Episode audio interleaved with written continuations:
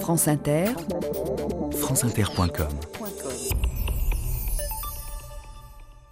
Bonjour, au lendemain de l'hommage qui vient d'être rendu au dernier poilu de la Grande Guerre, nous avons bousculé nos programmes pour vous proposer une émission diffusée le 23 février 2006 pour le 90e anniversaire de la bataille de Verdun.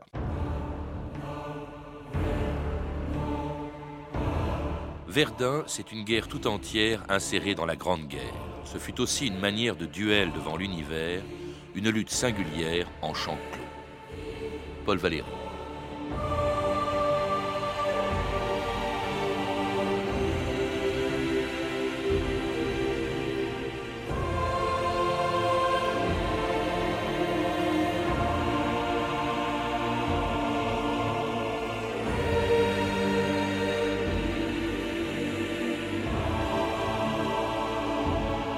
2000 ans d'histoire.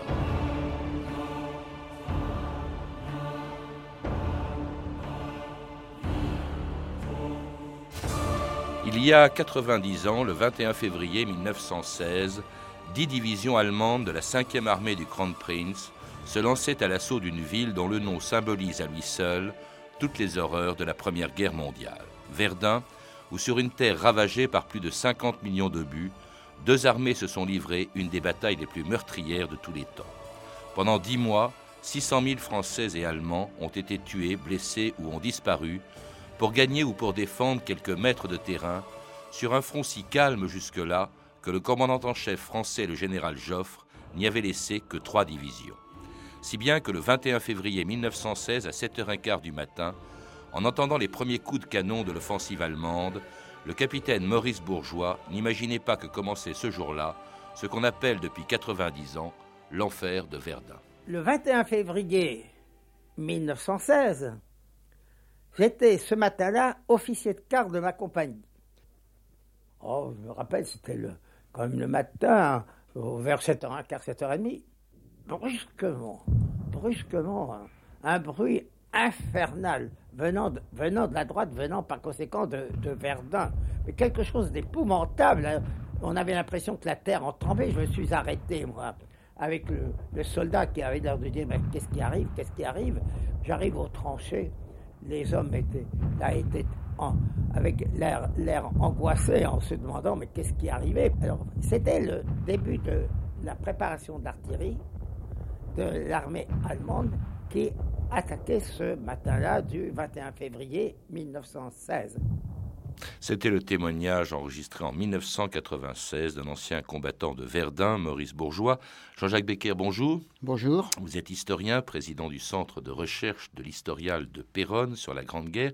Quand on parle de cette guerre, de la guerre de 14-18, le premier nom qui vient à l'esprit, la première bataille à laquelle on pense, c'est celle de Verdun, plus encore que celle de la Somme, des Dardanelles ou d'autres batailles sur d'autres fronts. Pourquoi est-ce que c'est Verdun qui semble symboliser au fond tout ce qui s'est passé pendant la Première Guerre mondiale En fait, euh, chacun des belligérants a un symbole de la guerre. Euh, pour euh, les Allemands, la bataille symbolique, c'est la bataille de la Somme, où ils ont le sentiment qu'ils défendent l'Allemagne sur la Somme. pour les Anglais, pour les Britanniques d'une façon générale, la bataille symbolique, c'est la bataille de Passchendaele, enfin la bataille de Flandre. Et pour les Français, sans aucun doute, la bataille symbolique, euh, c'est la bataille de Verdun. Non pas euh, qu'elle a été euh, plus importante que d'autres, la bataille de la Somme a été au moins aussi importante, mais je crois qu'il y a tout de même une raison à ce symbole. D'abord, c'est une bataille défensive. les soldats français ont conscience qu'en tenant, ils défendent le pays, leur patrie. Et deuxièmement, c'est la bataille française par excellence. Parce que sur la Somme, par exemple, il y avait euh, plus de Britanniques que de Français. Euh, tandis qu'à Verdun, il n'y a que des Français face aux Allemands. Et je crois que c'est là euh, une des grandes explications euh, du caractère symbolique euh, de la bataille de Verdun. Et des, Français de toutes les unités, parce que justement, comme on pouvait, en raison de la violence des combats, on ne laissait que très peu de temps, il y a eu une rotation permanente, si bien que presque toutes les unités de l'armée française sont passées euh, par Verdun. Pour quelle raison les Allemands attaquent-ils à cet endroit-là? Et quel est leur objectif? Le, le général en chef allemand, le général Falkenhayn, disait que l'objectif était d'user à mort l'armée française. Oui, bien, assez curieusement, assez paradoxalement, 90 ans plus tard, on ne sait pas très bien quels étaient les objectifs réels du général Falkenhayn.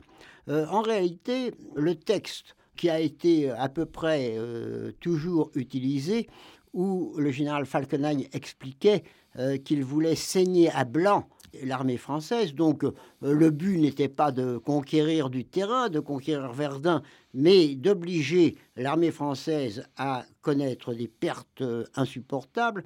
Bien, ce texte, des historiens allemands sont à peu près convaincus, il a été écrit après, la bataille. Et en réalité, c'est vrai que l'idée euh, que les Français ne pourraient pas supporter une grande bataille était une idée assez populaire en Allemagne. Absurde par certains côtés, parce que c'est vrai que si les pertes françaises avaient été énormes, les pertes allemandes avaient été à peu près du même taux, et puis si euh, l'Allemagne avait 80 millions d'habitants, 60 millions d'habitants, et donc euh, était bien plus peuplée que, la France, il n'empêche que euh, l'armée allemande devait combattre euh, sur deux fronts. Dans, ce, dans ce, texte qui a, qui a, été, selon vous, écrit après Jean-Jacques Becker, Falkenhayn disait aussi qu'il attaquait à Verdun parce qu'il savait que les Français feraient tout pour défendre sa ville, cette ville-là, en raison de, du symbole qu'elle représente. Il faut rappeler que Verdun, c'est la route des grandes invasions. Verdun, c'est aussi la ville dont la chute en 1792 pendant la Révolution a provoqué, accéléré la chute de la monarchie française. Donc il s'est dit, les Français feront tout pour la défendre et nous, avec notre supériorité en artillerie, il y a 1200 canons quand même qui tirent sur Verdun dès le premier jour de l'offensive, eh bien on usera justement euh, à blanc l'armée française. Oui, mais la valeur de symbole, c'est vrai que ça a compté. Euh, Falkenhayn euh, avait raison, mais si le symbole était si important, eh bien, le but était bien celui-là, c'est-à-dire de prendre Verdun. Euh, de prendre Verdun. Et effectivement, euh, après euh, la chute de Verdun, sans avoir trop d'espoir, il pouvait espérer mmh. que le front français s'écroulerait en quelque sorte. Donc l'objectif reste prendre, euh, prendre Verdun. Et d'ailleurs, dans les premiers jours, euh, l'avance allemande est tout à fait considérable. Il gagne des kilomètres, alors que jusque cela ne s'était pas vu depuis, depuis 1914. Euh, Ce premier jour, c'était le 21 février 1916, il y a 90 ans à deux jours près, et après une intense préparation d'artillerie, on écoute un témoin allemand de cette bataille, membre de l'état-major allemand, Kurt Hesse. À l'époque, j'étais sous les ordres du général Daimling. La tension était à son comble dans les quartiers des officiers et plus encore dans les troupes. L'ordre d'attaque fut perçu par tous comme un soulagement. Les troupes se jetèrent sur les positions ennemies.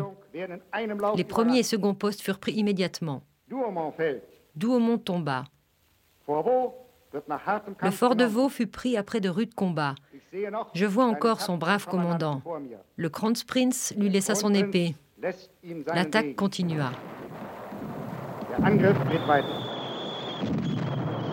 Et c'était un membre de l'état-major allemand racontant le premier jour de la bataille de Verdun, euh, au début de laquelle, vous le dites, vous le rappelez, les Allemands euh, ont, se sont heurtés, enfin quand même pensé se heurter à une plus grande résistance que prévu.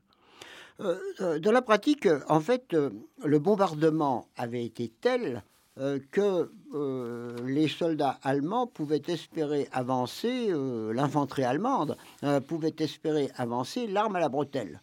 ce fut vrai d'ailleurs dans, dans, quelques cas. Mais pour l'essentiel, ce ne fut pas le cas.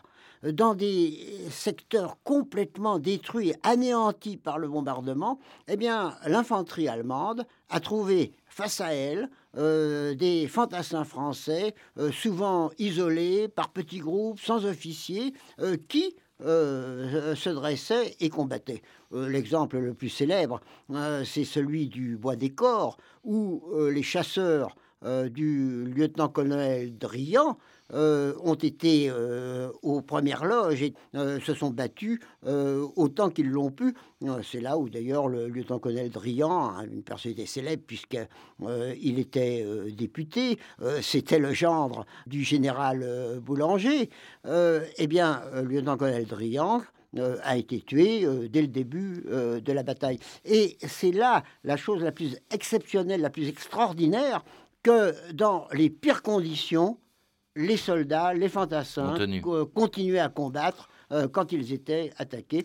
C'était une chose que euh, le commandement euh, allemand n'avait pas prévu.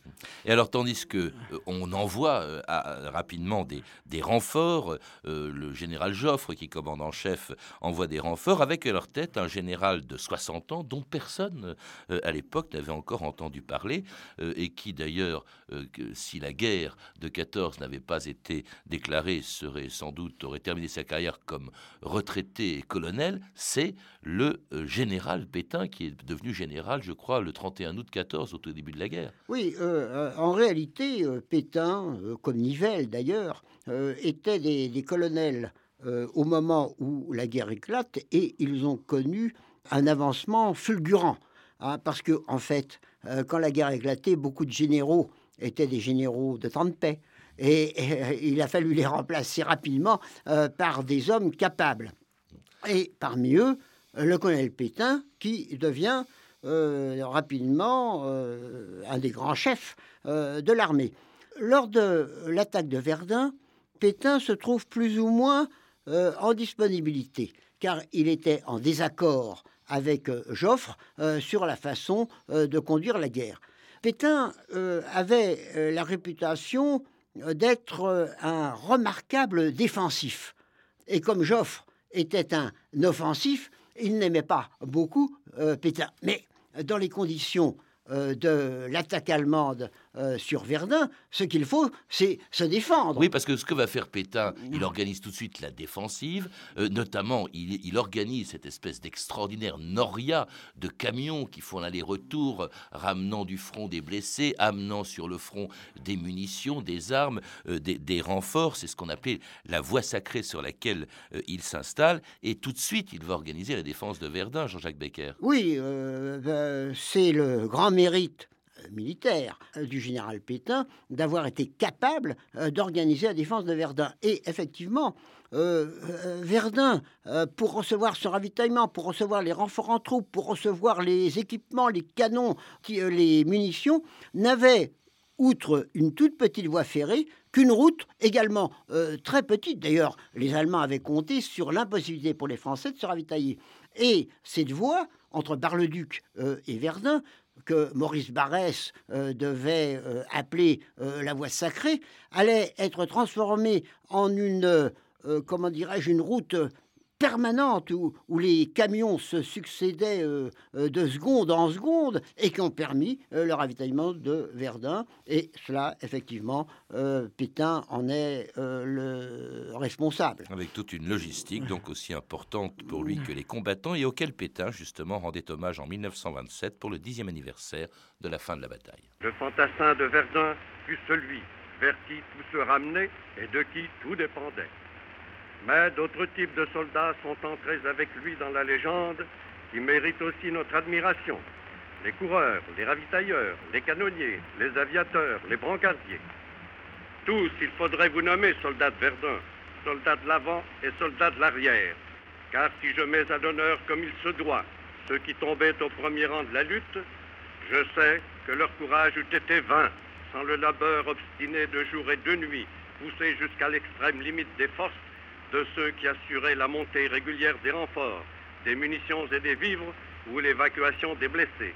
Conducteurs des camions de la voie sacrée, sapeurs de chemin de fer, ambulanciers. Pétain était vénéré par les hommes parce que c'est un des premiers généraux qui a dit et qui savait que les balles tuent. Ça veut bien ce que ça veut dire pour nous. Ça veut dire qu'il se préoccupait des soldats. Beaucoup. Il nous a donné une meilleure alimentation il a assuré les permissions d'une façon plus régulière. Alors je dis, moi qui ne suis pas militariste pour un sou, vive Pétain Alors qu'en France, on n'en veut pas entendre parler.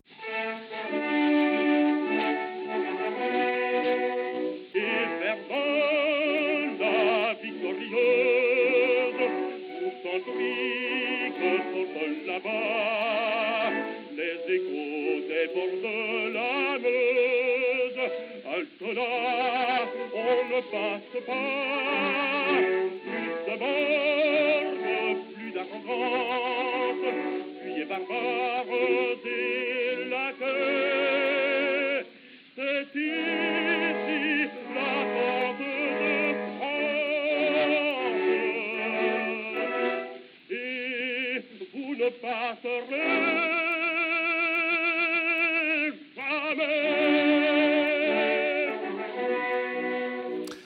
Marcelli, Ils ne passeront pas, une chanson de 1916 au moment de la bataille de Verdun et de la présence et du rôle que Pétain y a pu jouer. Ça peut évidemment paraître surprenant, Jean-Jacques Becker, aujourd'hui, après la Deuxième Guerre mondiale, le rôle que Pétain y a joué, l'hommage que lui rendait, la vénération que lui vouaient les deux anciens combattants que l'on a attendus dans les, témoignages de, de l'archive précédente. Oui, je crois qu'il faut euh, considérer d'abord qu'il est probable qu'une grande partie des soldats ne savaient pas qui les commandait. Et euh, d'autre part, euh, cette idée de Pétain qui était ménager du sang des soldats, c'est quelque chose qui s'est développé par la suite. Il y a beaucoup d'effets de propagande dans, dans, tout cela. Il n'empêche, il n'empêche que le général Pétain, contrairement euh, à d'autres généraux et en particulier euh, au général Joffre, euh, depuis très longtemps, depuis l'avant-guerre, était contre l'offensive à tout prix. Et d'ailleurs, assez curieusement, Pétain a commandé très peu de temps à Verdun, car au bout de deux mois, quand l'armée allemande était contenue, il a été remplacé par un autre brillant général, le général Nivelle, parce que euh, Nivelle était considéré comme un offensif. Et à partir de ce moment, euh, Pétain commande l'ensemble du groupe d'armées du centre, mais il ne commande plus directement en tout cas, C'est quand même le début d'un Ah, mythe, et pas seulement la bataille de Verdun, c'est le début d'un mythe qui aura évidemment Absolument. des conséquences importantes euh, bien après la, la Première Guerre mondiale. Alors cela dit, euh, ce qui n'est pas un mythe, en revanche, c'est évidemment la violence des combats. On a appelé tout de suite cette bataille euh, et cette ville l'enfer de Verdun. Peut-être nous rappeler, Jean-Jacques Becker, en quoi consistait, comment, pourquoi cette bataille qui a duré dix mois, avec évidemment des, des moments plus ou moins intenses, mais qui a duré dix mois, a été aussi violente. Alors, euh, disons que euh, d'autres batailles, en particulier la bataille de la Somme, a été aussi violente que celle de Verdun. Mais euh, malgré tout, Verdun est resté le symbole d'une violence particulière. Bien, c'est dû d'abord au fait que c'est la première grande bataille industrielle de la guerre. C'est-à-dire que jamais autant de canons euh, n'avaient été concentrés, 50 jamais millions d'obus ont été Jamais autant d'obus. Euh, Je crois qu'on a du mal à se représenter euh, ce que sont euh, ces 50 millions, hein, 50 millions d'obus. Alors, euh, ce qui veut dire qu'il n'y avait plus véritablement de tranchées, qu'il n'y avait plus de défense or- organisée, que le ravitaillement n'arrivait pas. Prenons seulement un exemple de l'horreur, sans compter l'importance de l'utilisation des obus à gaz. Eh bien, euh, pendant presque toute la bataille, enfin tout au moins pendant une bonne partie de la bataille, il a plu. Or, les soldats mouraient de soif. Ils mouraient de soif tout simplement parce que euh, les flaques d'eau, dans les flaques d'eau, il y avait des cadavres. Et, et donc, ils ne pouvaient pas boire, euh, boire cette eau. C'est un exemple de... Et il se Alors, plaignait beaucoup de la boue. Euh, la boue, euh, les odeurs, euh, entre les gaz, les excréments, les morts qui pourrissaient, il y avait une odeur épouvantable dans l'ensemble du champ de bataille.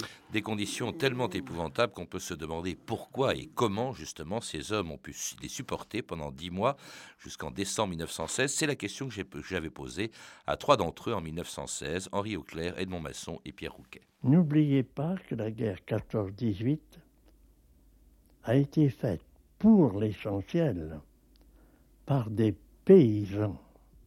Les paysans de l'époque, c'était des hommes durs à la besogne, habitués à faire face. On est inconscient. Quand on me dit que j'ai été un héros, j'ai dit non, monsieur, ni madame. On n'était pas des héros. On était inconscients, et c'est tout. Qu'est-ce que vous voulez que nous fassions? Devant moi, il y avait les Allemands qui avaient envahi dix départements. Derrière moi, il y avait ma famille. Hein? Qu'est-ce qu'il fallait que je fasse? La famille, l'inconscience, quelles sont ces raisons justement d'un courage qui nous paraît inimaginable aujourd'hui quand on sait, Jean-Jacques Becker, les conditions dans lesquelles ces hommes se sont battus. Ils partaient même au front en sachant ce qu'ils allaient trouver en face. Oui, absolument. Euh, euh, c'est difficile, euh, effectivement, d'en parler à l'heure actuelle. mais il y a un fait toujours. Il y a eu quelques cas de, défaillance. Hein. Il ne faut pas euh, embellir euh, la situation. Mais euh, pour l'essentiel, ces hommes ont tenu dans des conditions épouvantables. Alors, quand votre témoin dit qu'ils étaient inconscients, non, ils n'étaient pas inconscients. Euh, bien entendu, ils ne, pas, ils ne, passaient pas leur temps à crier euh, Vive la France, etc. Mais ils avaient conscience qu'ils défendaient euh, leur pays. La famille, c'est ce que disait l'un d'entre eux, qui était derrière. Et, d'ailleurs, si je prends par exemple les, lettres de mon père, qui était à Verdun, mais en, 1917, ou quand on a continué à se battre en 1917, eh bien, il est très conscient des raisons pour lesquelles il est là. Ça ne veut pas dire qu'il en est ravi, mais euh, il est conscient des raisons pour lesquelles il est là des conditions qui sont éprouvantes aussi pour l'assaillant, parce que si les Allemands souhaitaient, en tout cas c'est ce que disait Falkenhayn, user l'armée française, ils se sont eux-mêmes usés. C'est la raison d'ailleurs pour laquelle les pertes étaient presque aussi importantes du côté allemand que français, ce qui n'était pas prévu par l'état-major allemand, si bien qu'en juillet 1916, le Kronprinz renonce à ses offensives. La bataille va quand même durer encore jusqu'en décembre, la reprise euh, notamment du fort de Douaumont. Quel est le bilan de cette bataille dix mois après son déclenchement en décembre 1916 parce que les chiffres sont très contradictoires souvent, euh, Jean-Jacques Becker. On, a donné euh, de très, très nombreux chiffres. Euh, à l'heure actuelle, on a ramené à la baisse le nombre des morts. à la baisse, tout est relatif. en gros, il y a eu à Verdun 300 000 morts, soit 140 000 Allemands et 160 000 Français. Euh, seulement, euh, très souvent, on donne le, nombre de 700, 800 000, mais simplement parce que euh, on utilise l'habitude britannique et puis l'habitude militaire, car pour les militaires, ce qui compte pour les généraux, c'est aussi les blessés. ce sont les blessés. ce qui compte, c'est le nombre de soldats qui leur restent. Et euh, dans ces conditions, euh, si l'on ajoute les blessés, alors c'est très difficile à compter, il y a des blessures. Euh, en gros, on peut considérer des blessures d'importance diverses. en gros, on peut considérer que 7 à 800 000 hommes ont été mis hors de combat euh, pendant la bataille de Verdun, euh, français et allemand bien entendu. Une des batailles les plus meurtrières de l'histoire et qui a marqué à jamais tous ceux qui y ont survécu, comme ces trois témoins qui avaient entre 99 ans et 106 ans quand ils m'avaient confié leurs souvenirs de Verdun en 1996 et qui ont tous les trois disparu depuis, Edmond Masson, Pierre Rouquet et Henri Auclair. C'était un massacre entre deux, c'est la honte du XXe siècle, Verdun. Hein. La guerre 14-18, c'est la honte du XXe siècle. Quand nous sommes redescendus, je suis passé dans un pré où se passait une revue. Je leur ai dit, eh bien, il en a pris un coup le régiment. C'est pas le régiment que tu as vu, c'est la division. Voilà. Vous êtes retourné à Verdun, je suppose, Henri Auclair, plusieurs fois. Qu'est-ce que vous éprouvez quand vous y allez? Ah oui, oh, bien sûr, je suis retourné souvent. Et j'y retourne encore à peu près tous les ans. Pourquoi? Je, suis, je me sens attiré. Et tant que je vivrai, j'y retournerai. Attiré par Verdun? Comment vous dire? Oui, oui c'est l'attirance des morts. Il y a tant de souvenirs là-bas. Et je parle surtout, voyez-vous, ceux qui sont morts. C'est Metterlich qui a dit ça, je crois. Les morts ne meurent pas quand ils descendent dans la tombe, mais bien quand ils descendent dans l'oubli. C'est profondément vrai. Et Tant que je vivrai, je n'oublierai pas tous les camarades qui sont restés là-haut et je retournerai les saluer. C'est tout.